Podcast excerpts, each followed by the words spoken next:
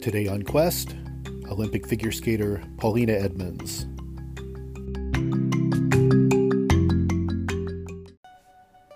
Life is a quest for logic and reason. It is a quest to find balance between science and faith. Life is a quest for knowledge and understanding. But most importantly, it's a quest for personal discovery. Whatever your quest, knowing yourself is the beginning of all wisdom. Welcome to Quest.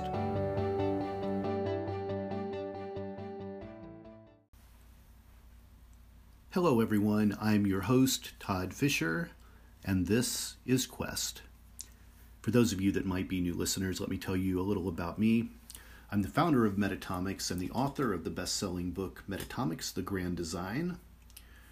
I'm a philosopher, a theorist, a metaphysicist. I'm a perpetual pupil of theology, and I'm an expert in comparative religious study. I've also extensively researched the mind body connection, anatomy, and physiology. I documented over 300 case studies while researching my book, all from a scientific perspective, with cases that ranged from near death and out of body experiences to possession to past life experiences as well as the metaphysical, the paranormal, and other unexplained cases of a spiritual nature. This podcast will bring you some of those astonishing stories, and in some cases by the people that actually lived them. From time to time, I'll be talking about important, perhaps even controversial issues from both spiritual and scientific points of view. The world we live in is ever changing, and there's often a conflict between spirituality and science, and I wanted to bring you this podcast to balance that equation. It will show you how we know what we know. And there's still so much we don't know. For me, curiosity is part of what makes us human. It's the joy of discovery, it's what drives us. It's our quest.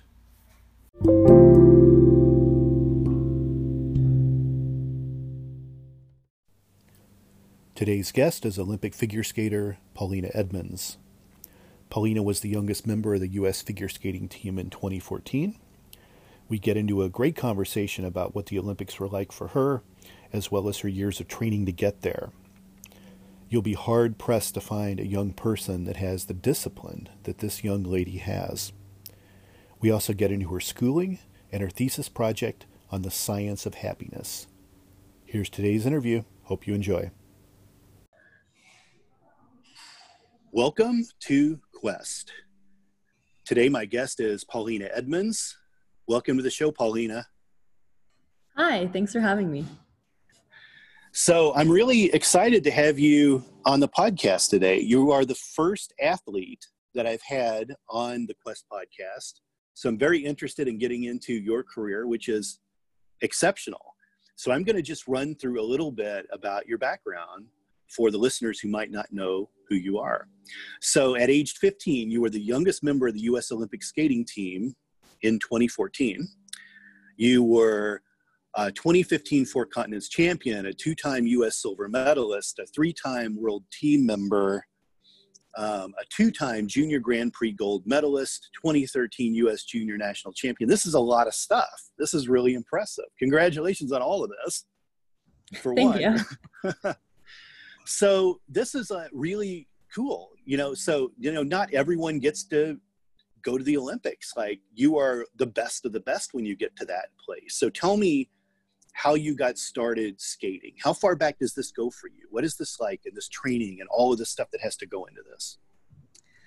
Yeah i first stepped on the ice when i was two years old. Um, my mom is a skating coach so i was a rink baby. Um, all the time growing up and she put me on really young and i kept skating my entire life essentially um, and i was competitive um, all throughout my childhood and my teenage years and i was kind of trained as an elite athlete starting from like six or seven already so much um, time commitment skating before and after school um, everything pretty much went into skating and when I was 14, I won my first national championship as a junior. And then the next year at age 15, I was on the Olympic team. So in high school, I was traveling all over the world to compete for Team USA, and um, it was super exciting uh, to represent my country and also kind of have the recognition from people outside of skating, um, aka my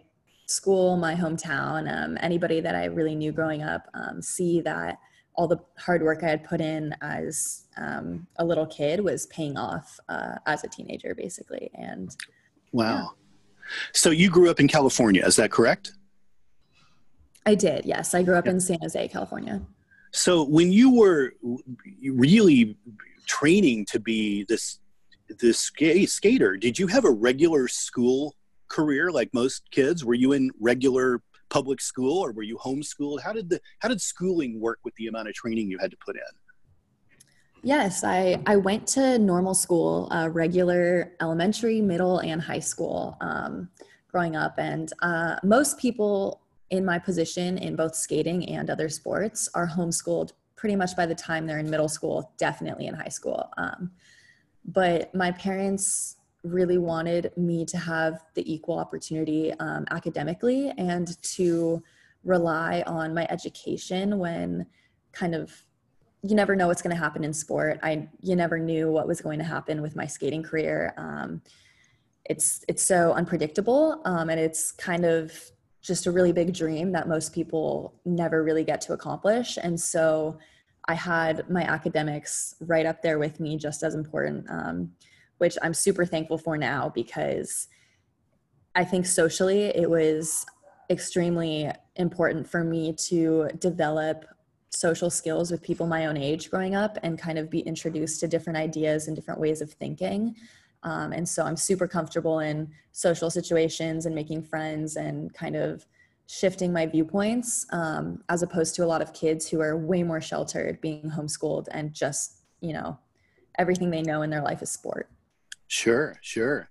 That's uh, that's really interesting. So, how many hours? Like, tell me what your practice regime was like back then. Uh, you know, was it something where you know it was an hour after school that you practiced, or were you were you had eight? Did you have eight hour commitments and your weekends were booked? Like, what was that like to be able to be have the endurance and be as fit as you needed to be at such a young age for the Olympics? What was that? Take me, walk me through that. Yes, I when I was in elementary school, I was getting up at 5 a.m. three days a week and skating an hour before school, and then changing and eating in the car on my way um, to school. And I would sit in class for six hours and then jump right back in the car, change, eat, and get to the ice rink and skate for another few hours, um, and then come back home finally at the end of the day to eat dinner, do homework, and then go to sleep early to get a full night's rest before I did the same thing essentially. Oh my. Um, yeah, so I had a very, very packed schedule growing up. Um, and it got a little bit easier for me in high school because I had a block schedule. So I could come a little bit later in the morning. So I got up at six instead of five, which honestly makes a huge difference. So, um, yeah, but I um, was competing internationally when I was in high school. So I would miss weeks at a time. Um, to go to China or to go to France or Russia or wherever I was being sent to. Um, and my school was super helpful with that. Uh, my teachers were sending me with schoolwork to do um, when I traveled, and when I came back, I can make up tests and anything I'd missed. Um, so it was really great having that support, uh, but definitely super challenging um, because at the end of the year, I would have missed around 10 to 11 weeks of school. So my final tests right before summer started were usually pretty difficult for me just because, um, yeah, missing the information was not fun yeah. for testing. Yeah. Well, I can't imagine in elementary school having a schedule like that, like the amount of discipline it has to take to to do that. Like I can't imagine getting up at five in the morning when I was would be in elementary school. Like that's just insane to even comprehend that and uh, it's just that's incredible. Like it, that it really does separate the the hobby enthusiast from the person that wants to be the professional in terms of this that type of dedication. How many tell me about the kind of how it is with the olympic skating team. So you you have to so because uh, i'm not really too familiar with how this works. So you have to compete in different types of like tournaments or or uh, like things around the world to qualify to be eligible to be an, an Olympic skater? How does it work to work up into that? How do you get accepted onto the Olympic team? So, um, when you're around like 13, 14, 15, uh, early teens, essentially, you're usually a junior. Um, at least that was the case when I was competing. Um, now mm-hmm. the girls are so much younger, but um, you get kind of sent out to random countries um, to compete as a junior in junior Grand Prix. And those are kind of the baby international competitions where you kind of get a feel and get introduced to the international community. And then once you're a senior, um, they'll send you out to senior Grand Prix, which are very competitive. They're um, only 12 skaters um, at each competition, each Grand Prix, really, um, and they're all from kind of different countries. And so to be sent out for a Grand Prix is a pretty big deal. And if you compete well and show that you have good results internationally, then you'll be seriously con- considered to be put on a world team or Olympic team um, because they decide uh, who makes the team basically at our nationals. And so those are kind of our trials. Um, and they'll say that it's not a trials and that they go based off that competition and then your previous history. So you kind of need to have like good backing and show that you were consistent at each competition. But sure. ultimately, um, they will kind of go off the podium scoring at our nationals based off of like, yeah, who makes the team at that point. And so if you are competing well all season and then you compete super well at nationals, you're going to be pretty guaranteed the slot. Um, so I got really lucky because I was competing as a junior during the fall, um, and I was winning my junior events, and um, I made it to the top six basically of the world in juniors, and I competed at this huge competition with seniors as well. Um, a month before our nationals. And so when I had gone to nationals, I was kind of riding off of that um, rhythm and I competed super well. And um, got second and so we had three spots and they placed me on the team. So i was i was really lucky to be considered because as a junior they could have just kind of passed me over to the junior world team and told me to wait another four years but right right. Yeah, yeah i was so, very very strong talking to the media and saying that i wanted to go to the olympics and not junior world so they put me on. And, and, and did, does the like the us olympic skating committee they do they send scouts to these events and they watch you? Or is it just a matter of like they're getting the reports sent back to them somewhere in an office in colorado of how you're doing? Do they actually are they there watching you? Are there people actually kind of scouting you in a way?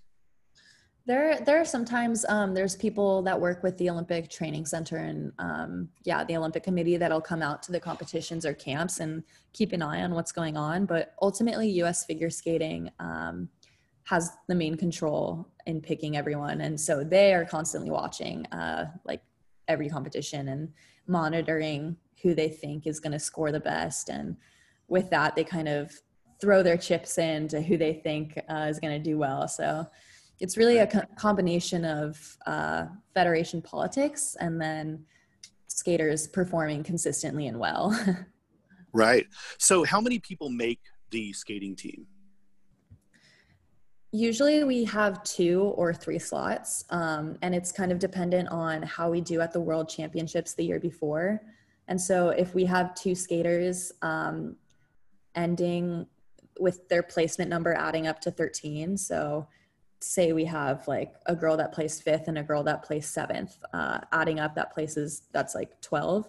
So we would get three spots for the next year.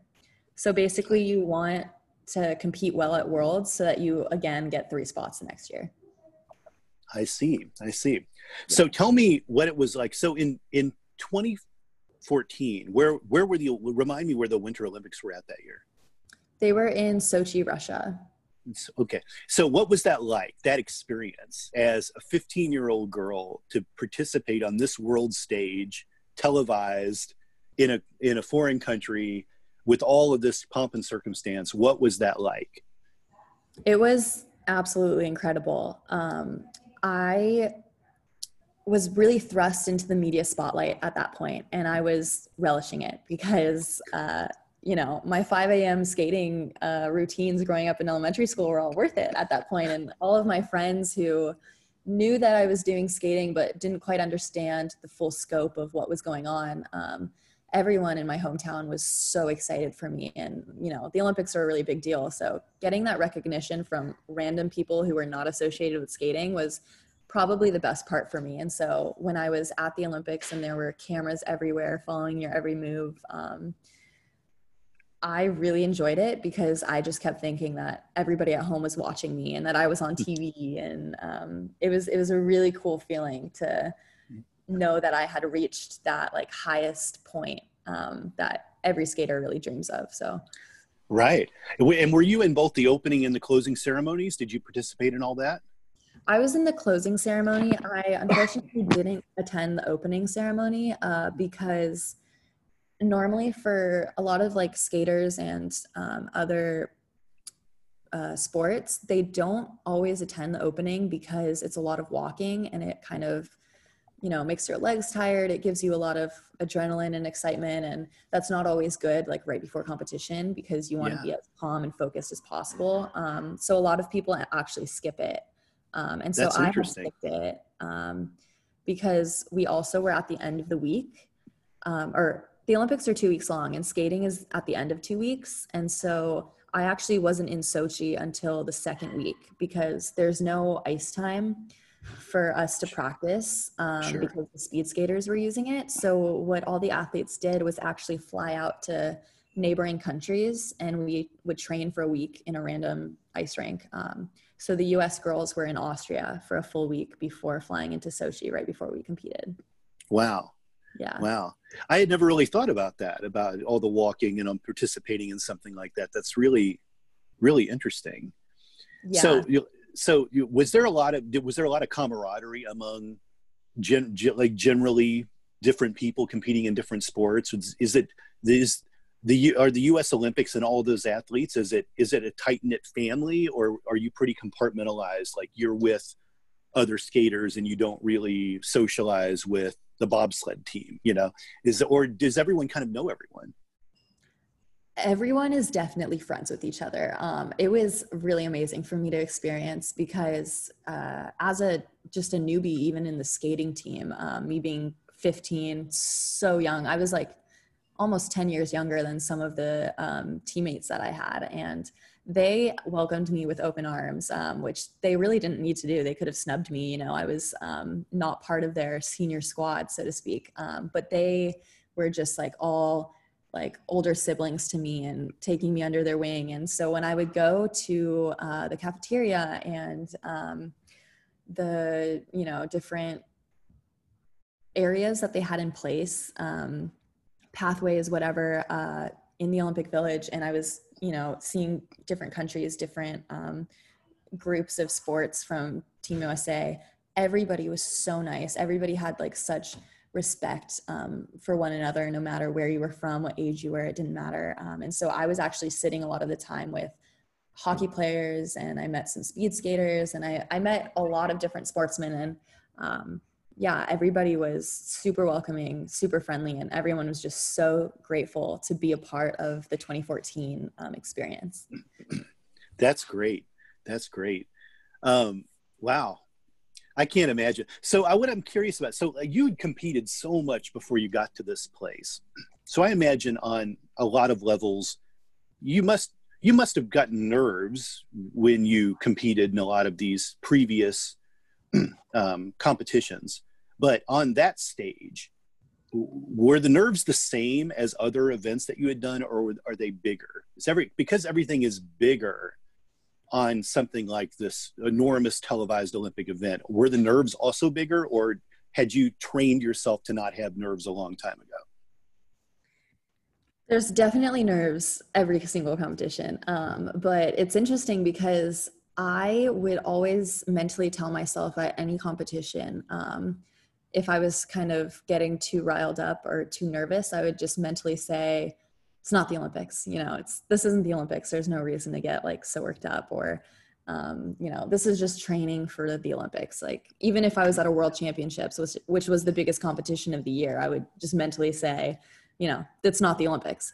So right. when I was at the Olympics, there's kind of nowhere else to go from there. And it was, yeah, like it is the Olympics. Um, so I, I was, since I was young and I was kind of competing like constantly, um, I was used to the nerves and used to um, just kind of putting on the horse blinders and letting my body um, do its muscle memory. Um, but I definitely had a moment where I was, you know, my name was called and I was skating to my position and I realized that everybody at home was watching me, everybody in the world was watching me. Um, and it was just the biggest platform to be exposed on. And um, it made me scared in a way, but at the same time, it just made me so excited to be able to show what I could do and show um, everything that I had put my life into and show that I was good enough to be there. And so I think that was kind of the switch in my brain that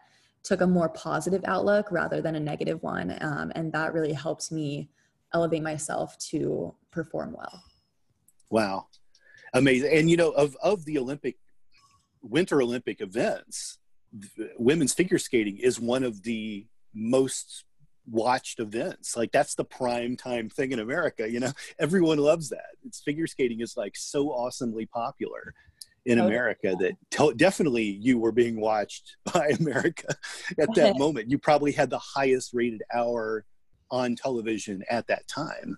so it's pretty interesting to think of how many millions of people probably did tune in just in America, not counting the rest of the world. Yeah, totally. Incredible, incredible. so, you know, with a lot of uh, Olympic events, a lot of events are tied to speed or distance or a height, something that there's really no uh, there's really no dispute in the accuracy of it, you know. But in figure skating, this is something that you're being judged at.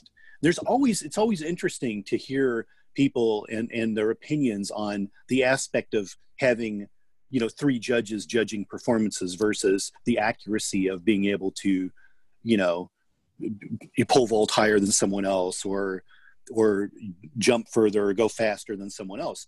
What are your feelings on judging? Is judging fair? Could computers be doing all this and really just gauging the technical aspect of this do you do you know where i'm coming from with this? Like is is, is can judging be be incorrect in some places? Or you know you want to believe that a judge is going to have a balanced opinion across the board with all athletes but are there could there be errors in that? Totally. Um it's a, it's a very subjective sport. Uh people have different opinions and different preferences in what kind of style they want to be watching um, which is kind of where you run into trouble because um, you know people might have a certain way that they like to see skating. And so when things change or when you have a skater come out and do something different, um, it's not always received well, even though it could be just as creative, just as beautiful. It's just different. Um, but I do think it's necessary for there to be um, people judging it uh, mm-hmm. rather than computers because while it is a sport first, I believe, um, technically like that should be more important whether or not you can hit all the jumps the spins everything um, the second part of it the components the the dance the grace that you see with skating is really why um, the general public watches it because they don't know what they're looking at whether um, a jump or a spin they're impressed no matter what you do but um, people can really connect to a skater that is graceful a skater that's beautiful a skater that is um, creatively like an artist on the ice. And so it is kind of necessary for a human eye to watch it and really to be in the arena because it's different than sitting and watching it on a screen um, in person.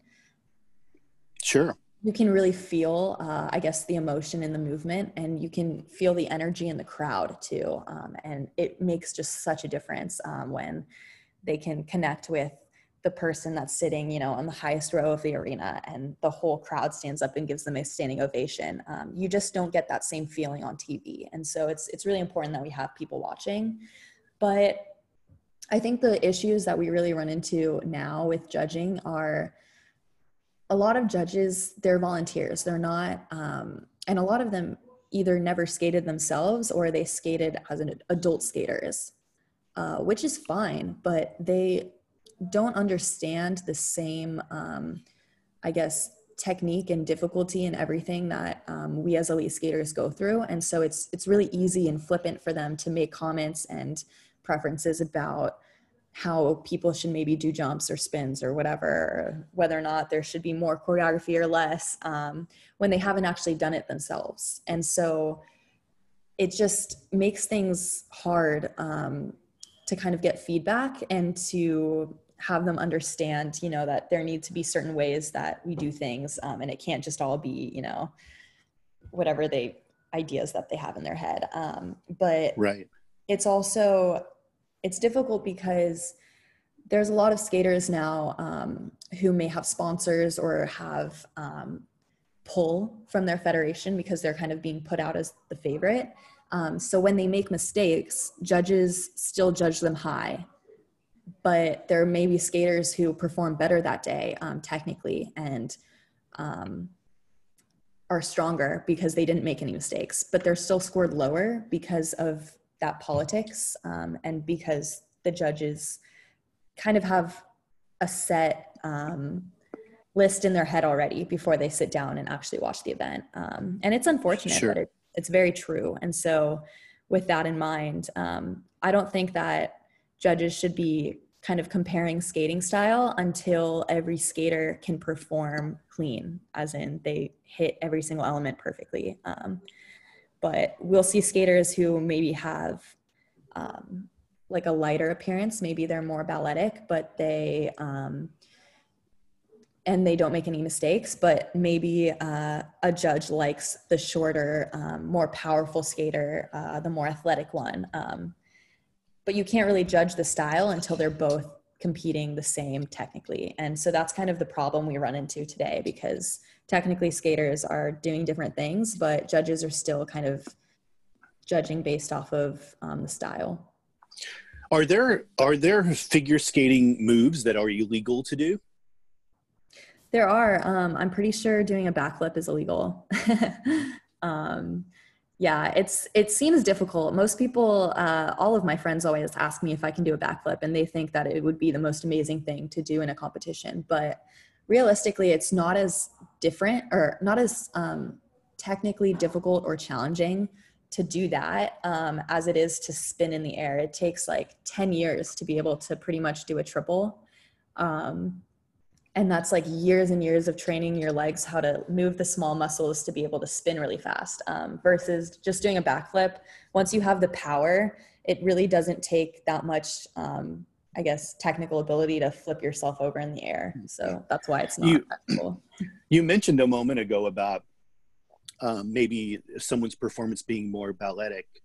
Mm-hmm. Uh, so is there a magic combination of how much is just your your ability to skate well on ice and to know the ice versus your physical fitness aspect versus your dance? Is there a is it 33% across the board for each? Is it a little bit more dance? Is it a little bit more having to be in perfect physical shape? Is it a little bit more about just knowing the surface you're on and really being able to have the balance on the ice? What what is the combination? I think the most important thing um, i think you need to be like landing your elements are probably like the number one um, if you're a beautiful skater but you make mistakes you're never going to be on top. Um, you need to have the combination. Um, but i also think it's really the best thing that people kind of look for is if their skating like draws your eye and makes you feel something um, like they're a really beautiful skater but combining the strength um, of speed of hitting the elements and making it look effortless um, just all of those factors combined is what I guess the ideal skater is um, for judges. And I don't think it really has to do with um, like body type or shape or fit level. Um, you know, pretty much every skater in the elite level is super fit. Um, but of course, we all come in different shapes and sizes. And. I think that people kind of lose um, a sense of reality of, you know, every person has their own kind of fit um, look, I guess. Um, but if they can do everything and, and they can shine um, in their particular style, it's amazing. Uh, people kind of get the misconception of you have to be maybe like right now it's really popular for there to be young girls um, we have a lot of russian and korean skaters right now on top who are tiny little 15 year olds who look like they're 12 and they have like twig legs um, wow. which i mean like they're just re- they're really thin because they're really young um, and they can do all the elements but that's not realistic for somebody you know my age or somebody 18 or right. 20 or if there's a skater who's 25 they're going to be more of a womanly figure. They're going to some are naturally tall and willow some are shorter and really muscular um, but i don't think that that matters. Um, you know everybody can be different but still super strong in their own way um, and i think a lot of people are leaning towards being that tiny petite 15 um, year old looking skater but that's not necessary if you can hit all the jumps and you know shine in your particular style amazing that's that's a great way to put it really and you and you actually have a significant dance background, right? I do. Yes, I took um, ballet as well as jazz and tap. Uh, my childhood growing up, so I have a lot of dance background. and and the ballet probably came in most useful for figure skating, I would imagine. Is that correct? Definitely. Um, ballet has just really um, developed in me a grace and,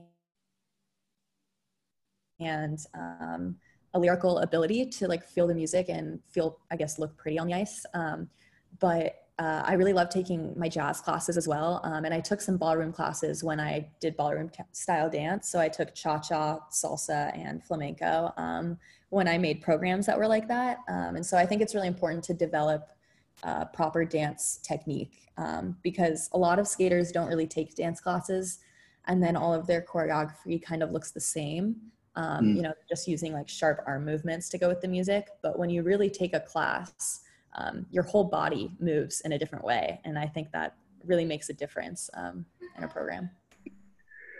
When you, so you're a kind of Olympic village experience. It's um, it's interesting to me because people from all countries all over the world are converging in one place at one time. So you get a lot of different cultures coming together and with those cultures, a lot of different types of religions and spiritualities. Did you notice people engaging in religion while at the these games? Was was religion and spirituality important? It's not anything you ever actually see on television during the Olympic coverage. I imagine people must have their own practices.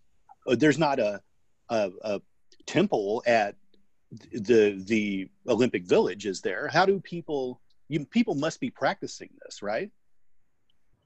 Yeah, I definitely think there's a lot of athletes that have um, spirituality or kind of religion or connection to God in some way, and a lot of them, um, you know, put their faith in their training and in God and trust and you know all of that. And um, I know a lot of skaters um, and athletes will pray, you know, before they um, compete, step on the yeah. ice, yeah, or when they're on the ice before their name is called, they'll do a quick prayer. Um, and it's it's definitely a sense of comfort um, and you know i found myself doing the same thing. I would always say a quick prayer to god after my name was called um, and kind of put my trust in both my training and him. And so it's it's really helpful to kind of feel like there's this i don't know higher sense that everything's going to be all right like no matter what. Yeah yeah. It, it was so you wound up having a foot injury is that right? Is that you took an injury that kind of kept you out of the last olympic uh, Winter Olympics. Did you have a foot injury? Is that what it was?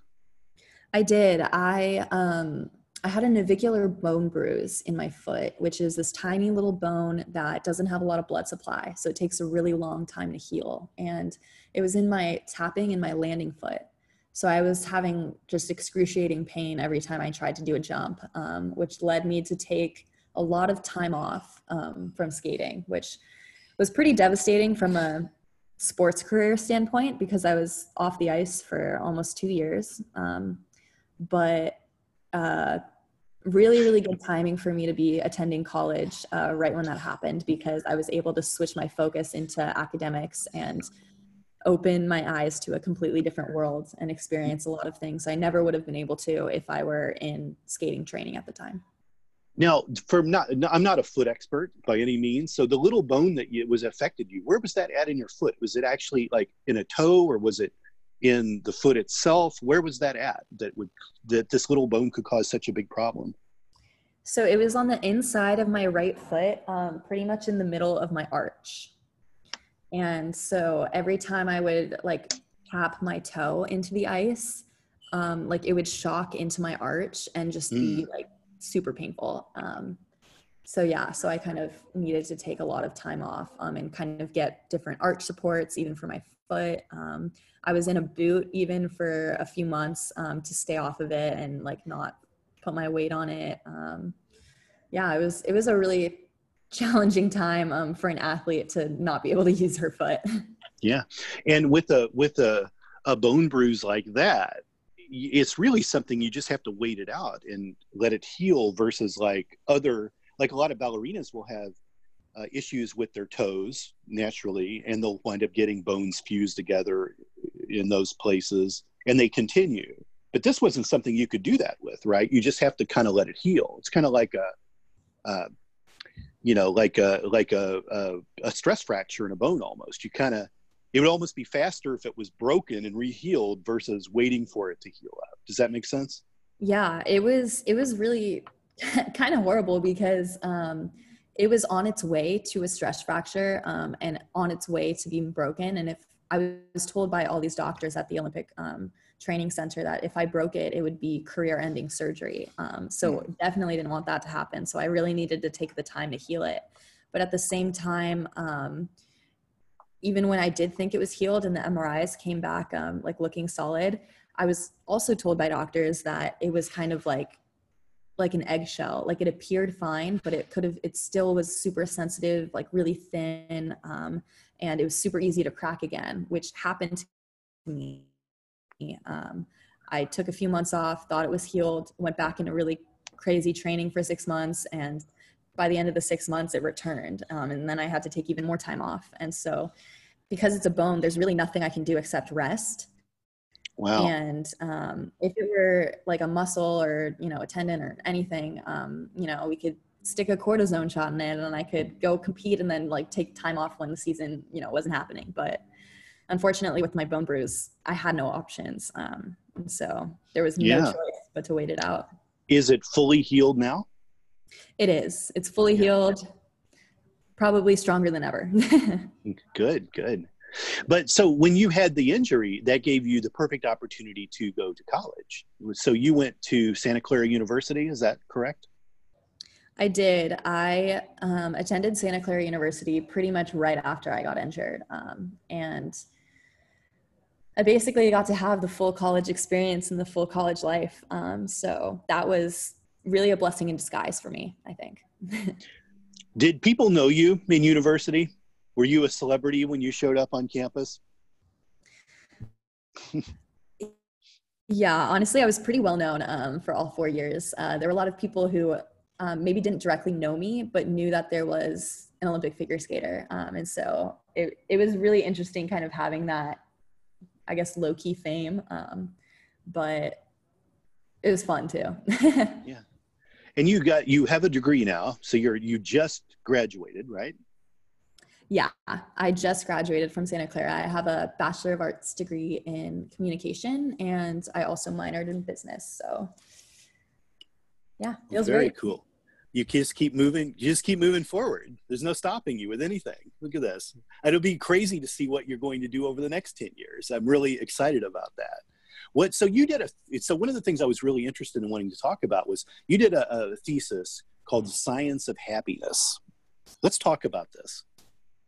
Yeah, absolutely. I uh, I took a few classes. It was really competitive um, in my school to get placed. Everybody wants to take it. Um, there's only one teacher who teaches it once a year. Um, so I was placed in this science of happiness class. Um, I think when I was a sophomore, and as my senior year approached, um, we're kind of put into these senior thesis classes where um, we kind of have like one focus and develop a project, whatever on it.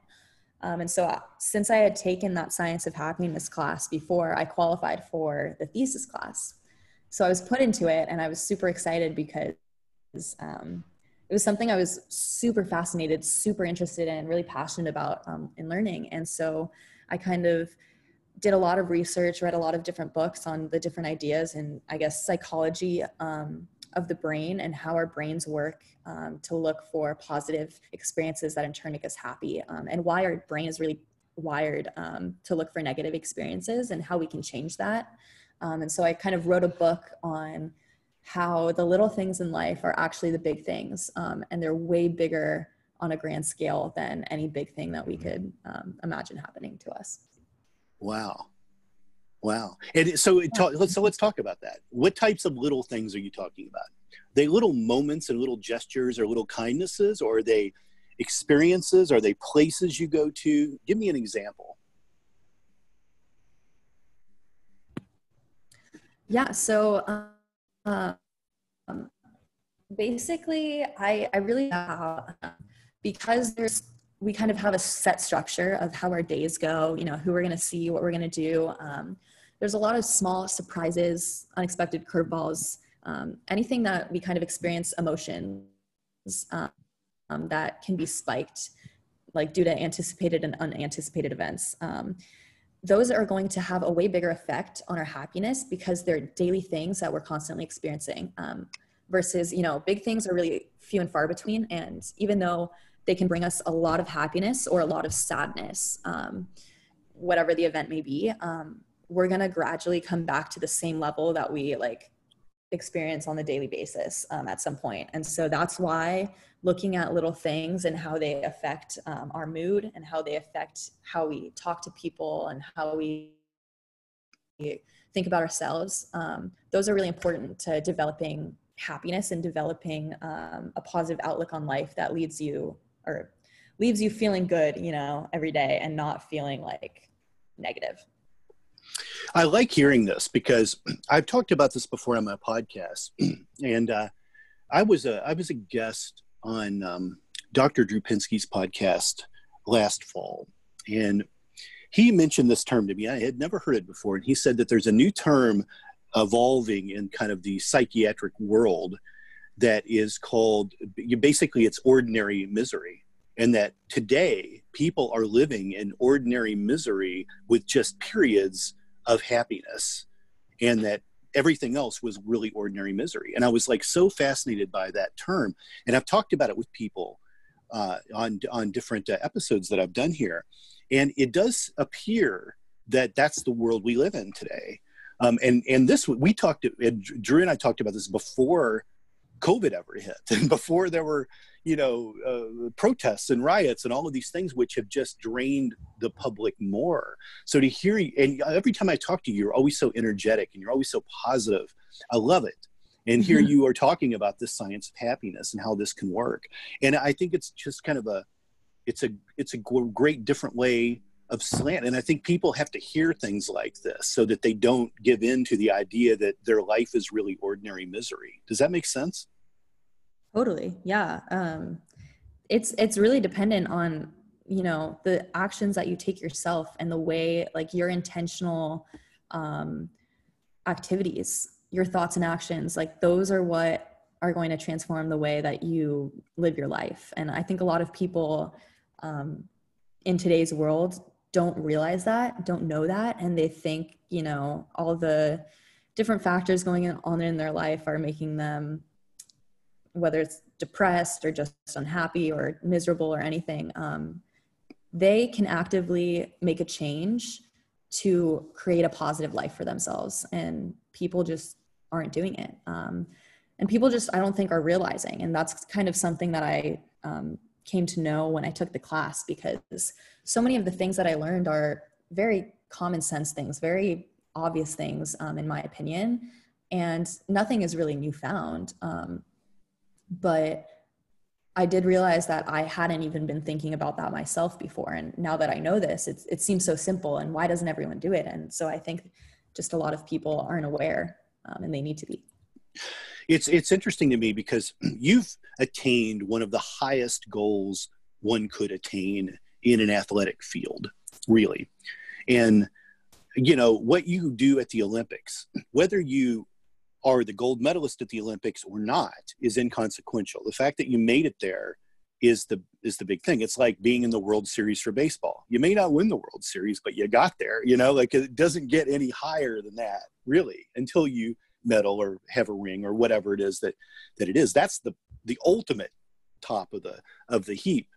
But you know, having that at 15, and now we're putting. Is you're 21 now, is that right, or 22? I'm 22. You're 22. so we're putting a little distance you know, eight years or so away from when that happened. The bar is set so high at that point. How do you not be a how do you not be a little depressed or down after seeing that in the rearview mirror in a way? Like what do you have to do to keep yourself positive and moving forward knowing that you've already achieved such big goals for such a young person? What do you what do you do you have to set a goal to to to do the next big thing? Like what is it that Polina has to do to keep to keep an even keel in a way? You know this is kind of where my education uh, comes into play when that question's asked um, mostly because it's true. You know i know a lot of athletes a lot of skaters who end their career and are just left you know in a depression because they don't know where to go from there and they don't have the tools to kind of change paths and um, look towards a new career um, and they kind of have to start from zero. But because i've always gone to school and now like you know i'm i'm college graduated i've already done that which is amazing. Um, i have all the tools and like all the passion and interest to go in these different ways and i feel like there's so many doors open and so many different paths that i could take um, and that's really because of the education that I've been.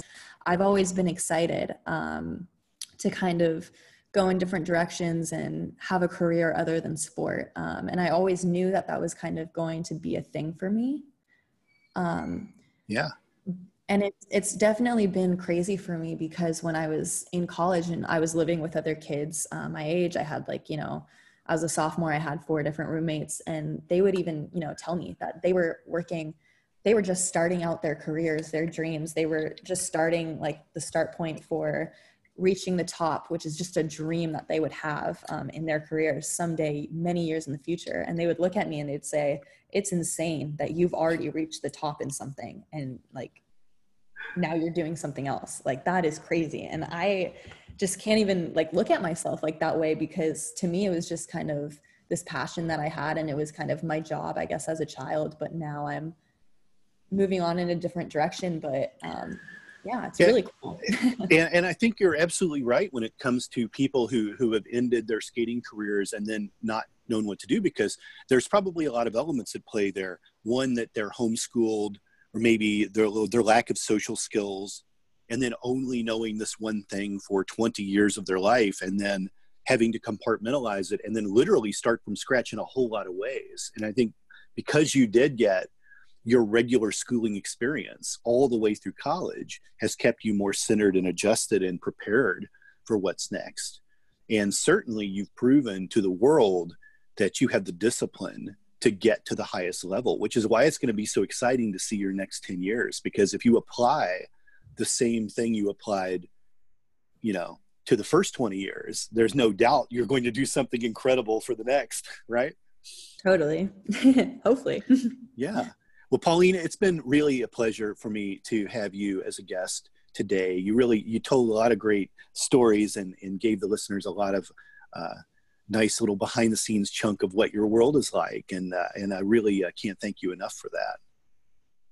Thanks. Thank you. So, how can people find you out there? You're you have so you have a, a fitness uh, thing that you do, and you have a website for that, and you also are out on social media. How can people find you? Yeah. Um, so I have my social media accounts. Um, you can find me on Instagram. It's just my name at Polina Edmunds. And um, I also have a website uh, that I just created during quarantine, and it kind of gives my fitness workouts that you can sign up for. Um, and I have a lot of kind of healthy recipes that I've learned along the way in my career and just being in college. So that's called Paul, Powered and uh, it's just www.paulpower.com. So you can just look that up on Google and should pop up. Great. And what's coming up for you? What's next? What will we see next? I, I, heard a rumor you might have a podcast coming out yourself. Is that is that true? I do. Um, I do have a podcast coming out. Uh, it should be released within the next week or so on um, Apple Podcast, Spotify, basically all the platforms, and I'll be um, kind of broadcasting that on both my website and uh, my Instagram. So you can look out for that. But that is going to be mainly a figure skating based podcast where I talk about the experiences of attending um, school at the same time as sport, um, growing up in that kind of environment. Um, and I'm going to be talking about, you know, skating politics, things that people don't know, things that people don't really ever think about when it comes to sports, but it's really prevalent. And then also keeping a healthy mental and physical state, um, both during career and after career. Um, it's a pretty big adjustment for athletes. So just going to be sharing my experiences and tips on that. Oh, perfect. Perfect.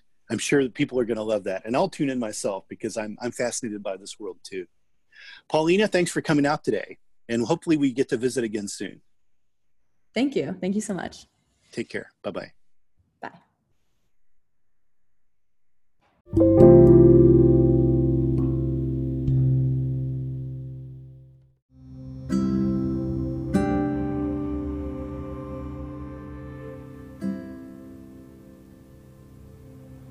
There you have it, Polina Edmunds. What a great interview.